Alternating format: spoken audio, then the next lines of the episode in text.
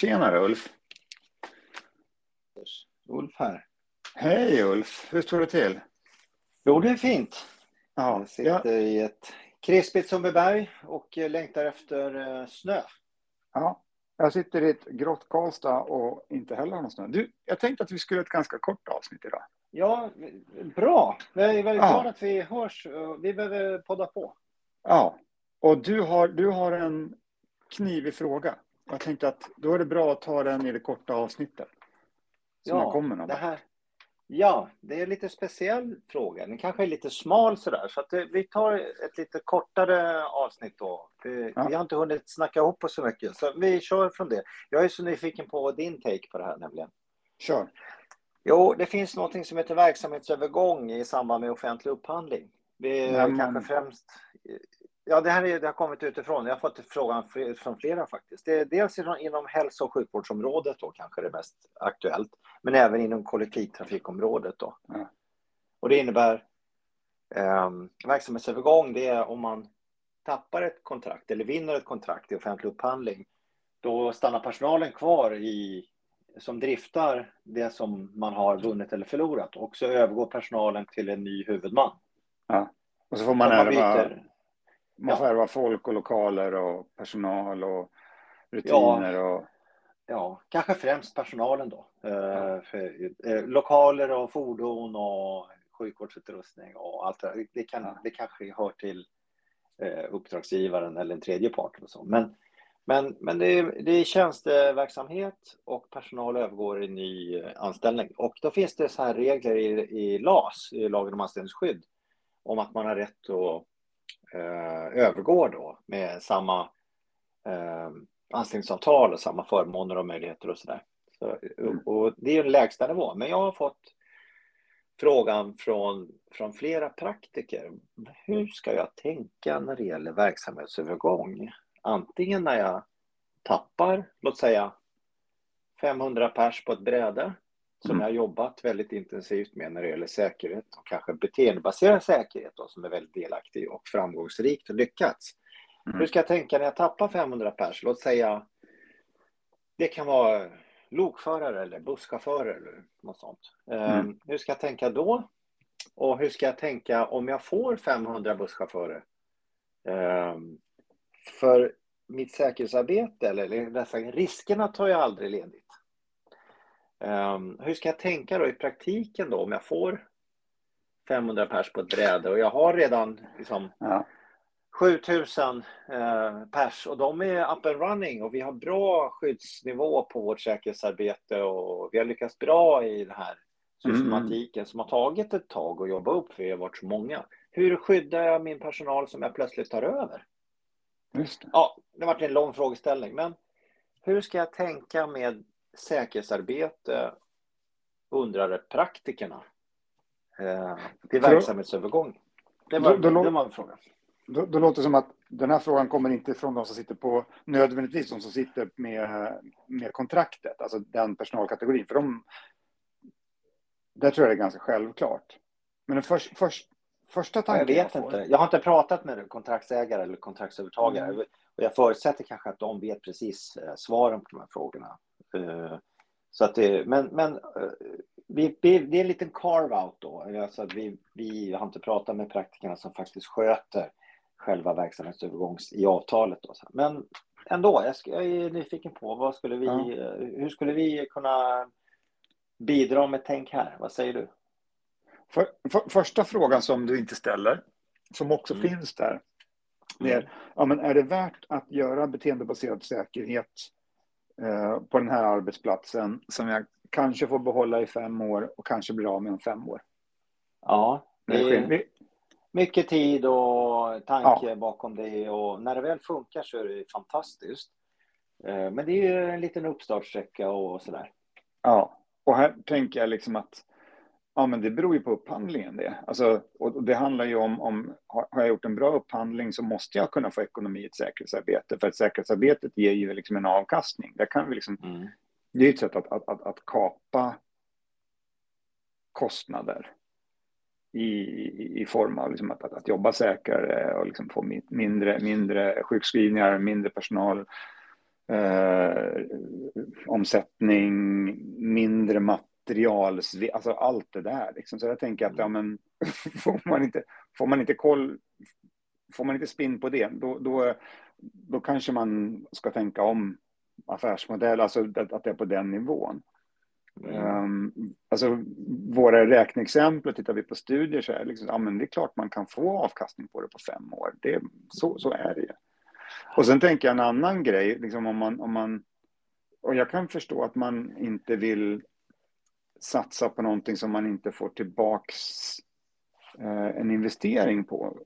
Och då tror jag man behöver tänka så här, om, om, om vilken nu bransch det nu är, säger så att ja, men vi ska inte konkurrera med säkerhet. Så tänker jag att ja, men då tar vi det på allvar. Då gör vi inte det. Och så ser vi till att, att, att vi gör det bästa jävla säkerhetsarbete som, som vi kan göra. Och det kommer att gagna mina konkurrenter. På samma sätt som att deras bästa säkerhetsarbete kommer att gagna oss. För det är inte där vi har vår kant. Om vi är transport till exempel, så skulle alla transporter bli säkrare så betyder det att vi har lättare att rekrytera nya transportörer från andra branscher som inte är transport. Mm. Tittar vi på en av de stora utmaningarna idag inom, inom näringslivet så är det bemanning. Oavsett om vi tittar i, i, inom hälso och sjukvård eller transport eller industri eller vad det än är för någonting. Eh, så, så vill vi att det ska finnas snickare, elektriker, transportörer, CNC-operatörer, då måste vi se till att, att, att de kommer hem på kvällen oavsett om det står min koncernlogga på blåkläderna eller någon annan koncernlogga. Så här tänker jag liksom att, att det är det första svaret. Liksom så att, men branschen måste tjäna på det. Branschen kommer att Sverige. Det finns egentligen ingen konsumtion när det gäller säkerhetsarbete utan det är en investering säger du. Alltså, även om det inte faller ut under min kontraktstid att mina medarbetare inte skadar sig och inte far illa utan det får betydelse kanske något eller några kontrakt senare så är det ändå det som är investeringen. Att vi, vi hjälps åt att ta hand om personal oavsett om det är din eller min personal. Det måste, Ja, liksom, jag önskar att det är så. Vi säger ofta det, du och jag då, liksom, i säkerhet så ska det inte vara någon konkurrens. Så jag vet att eh, byggbranschen bland annat har ett samarbetsorgan när det gäller säkerhetsarbete som tyder på att branschen faktiskt anammar det här. Säkerhetsarbete är ingen konkurrensfördel, Ja. utan det, det hjälps åt. Så att jag skulle vilja, jag skulle vilja, om jag får, får, får säga någonting till de som har att ställ, göra sådana här överväganden och fatta beslut om vissa sådana här investeringar så att de faktiskt tar mod till sig och gör den investering som behövs. Eh, för det, det spelar ingen roll om...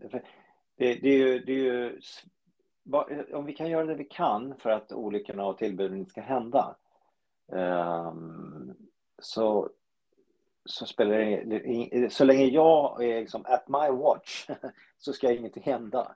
Mm. Eh, och den, den vakten kan liksom tas över av någon annan sen. Men, men området är gemensamt för branschen gagnas av att eh, få bättre säkerhetsresultat kanske. Ja. Ja, och, ja, men, ja, men absolut. Och sen så är det att, att jag tycker om... Alltså vi måste se, ska, ska vi ha en investering så måste vi ha råd att hålla i investeringen tills den börjar ge avkastning. Sen spelar det liksom ingen roll om det är arbetssäkerhet eller värdepapper eller en sommarstuga eller vad den är för någonting. Och, och är det så att vi inte håller i investeringen, ja, men då är det ju precis som du säger, då, då är det konsumtion. Det är någonting som vi förbrukar och som vi aldrig ser, ser igen. Mm. Um, och jag tänker också det immateriella värdet. Om, om, om jag förlorar kontrakt till dig eh, så blir jag av med eh, 500 mm, lokförare och eh, en massa tåg. Eh, och sen så vinner jag ett annat kontrakt någonstans och sen så är den liksom, ja, men jag kommer ju behöva rekrytera folk. Mm.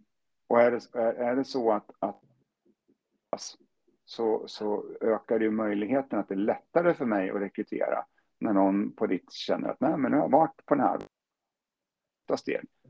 Är det så att jag inte håller i det så kommer jag vara en mindre intressant arbetsplats för, för lokförare, undersköterskor, syrror operatör, vad det är för någonting, och, söka sig till min koncern.